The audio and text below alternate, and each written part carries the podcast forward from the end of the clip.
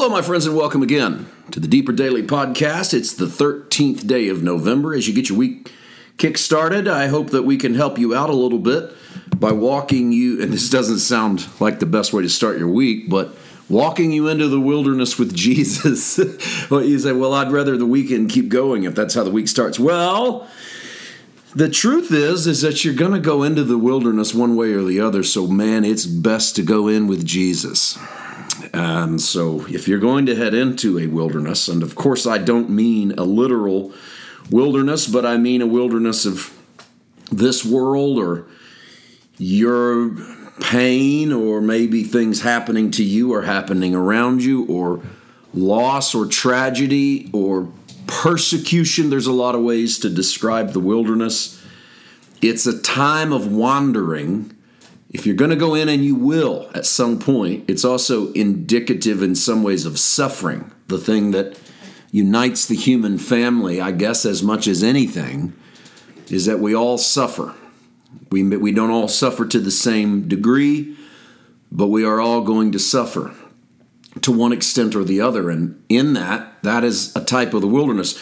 It's a type of the wilderness because we have the biblical narrative that sets the type of the wilderness out for us way back in the Old Testament when for a couple of reasons. Well, one, Cain is exited from the presence of the Lord or from the garden area by going east of Eden out into what the Bible calls a wilderness place. And so the first wanderer into the wilderness is someone who wanders because of their rejection. But even Cain goes into the wilderness prepared because God marks him so that no one can harm him. And so God is not in the business of putting you into the wilderness unprepared. The story also has biblical characters wandering into wildernesses, into desert places, like Jacob, who encounters an angel and wrestles all night long with him and is confronted with his real self. My name is Jacob, and has his name changed, and has his walk changed, and changes his destiny. That happens in a wilderness. Probably the most obvious one is the Exodus journey, where the children of Israel come out of the land of Egypt they go down to the Red Sea, they cross over on dry ground. The Egyptian army is drowned beneath the waves. Israel, less than two weeks later, finds themselves at the edge of the promised land and they mess this up. they don't go in by faith, instead, they go try to go in by sight, and sight scares them as it will. And that causes them to go down into a wilderness. And so sometimes you go into a wilderness because of what you've done. And Sometimes you go into a wilderness to find out who you need to be, and sometimes you go into a wilderness because there's no other way to get to where you're going. But in any case, God walks into the valley of the shadow of death with you. Jesus, Luke 4 1 and 2, being filled with the Holy Spirit, returned from the Jordan and was led by the Spirit into the wilderness. So we know that it's the Holy Spirit in Jesus that walks with Jesus into the wilderness. Verse 2 being tempted or tested for 40 days by the devil. And in those days he ate nothing, and afterward, when they ended, he was hungry.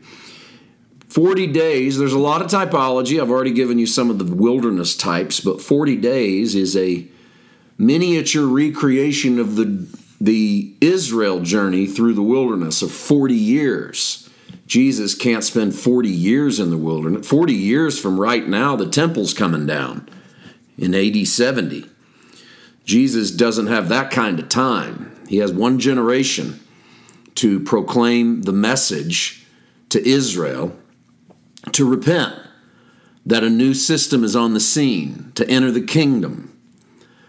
The typology of that 40 is the 40 days that Jesus goes down into the wilderness. And so Jesus has already recreated Israel's journey through the Red Sea, what Paul would call baptized into Moses and the sea. Jesus goes and is baptized in water and then now goes into a wilderness for 40 days, a, a small type of the 40 years, so that when he comes out, the anointed Jesus will do what Luke 4:18 says. He'll preach the gospel to the poor, heal the brokenhearted, proclaim liberty to the captives, recover sight to the blind, set at liberty those that are bruised, and, pro- and proclaim the jubilee. So everything good that is coming is only coming because Jesus goes into the wilderness. Let me let me say that again and let me make it clear. We do not get to the Spirit of the Lord is upon me, for he hath anointed me, version of Jesus, without the version of Jesus that goes into the wilderness to face the test. And the reason for that is because all of us will go into a wilderness to face a test. And so Jesus must go into the wilderness to face a test so that he can be tempted in every point like as we are, yet without sin. So that he can face off in the darkness, in the depths. In a way, the journey down into the wilderness is a foreshadow. If it's a if it's an allegory of what has already happened with Israel in the wilderness, it's also a foreshadow of what will happen when at the cross Jesus will hang his head and die, and then he who will ascend first descends into the lower parts of the earth. Uh, this is the sermon we aired for you two days ago. He descended to the dead. Jesus must go down into the darkest area of our lives so that he can bring hope and spring forth new life into the midst of those places. And to do that, he has to go down into the wilderness. Also, and you're going to get, I'm going to just give you a full shotgun blast over the next few days of all kinds of things I see happening in the wilderness journey. And then hopefully you can run with some of them or reject the ones that don't speak to you or see where the Holy Spirit takes you. I'm certainly no end all in revelation uh, of, of Scripture or the things of God, and mine doesn't trump yours.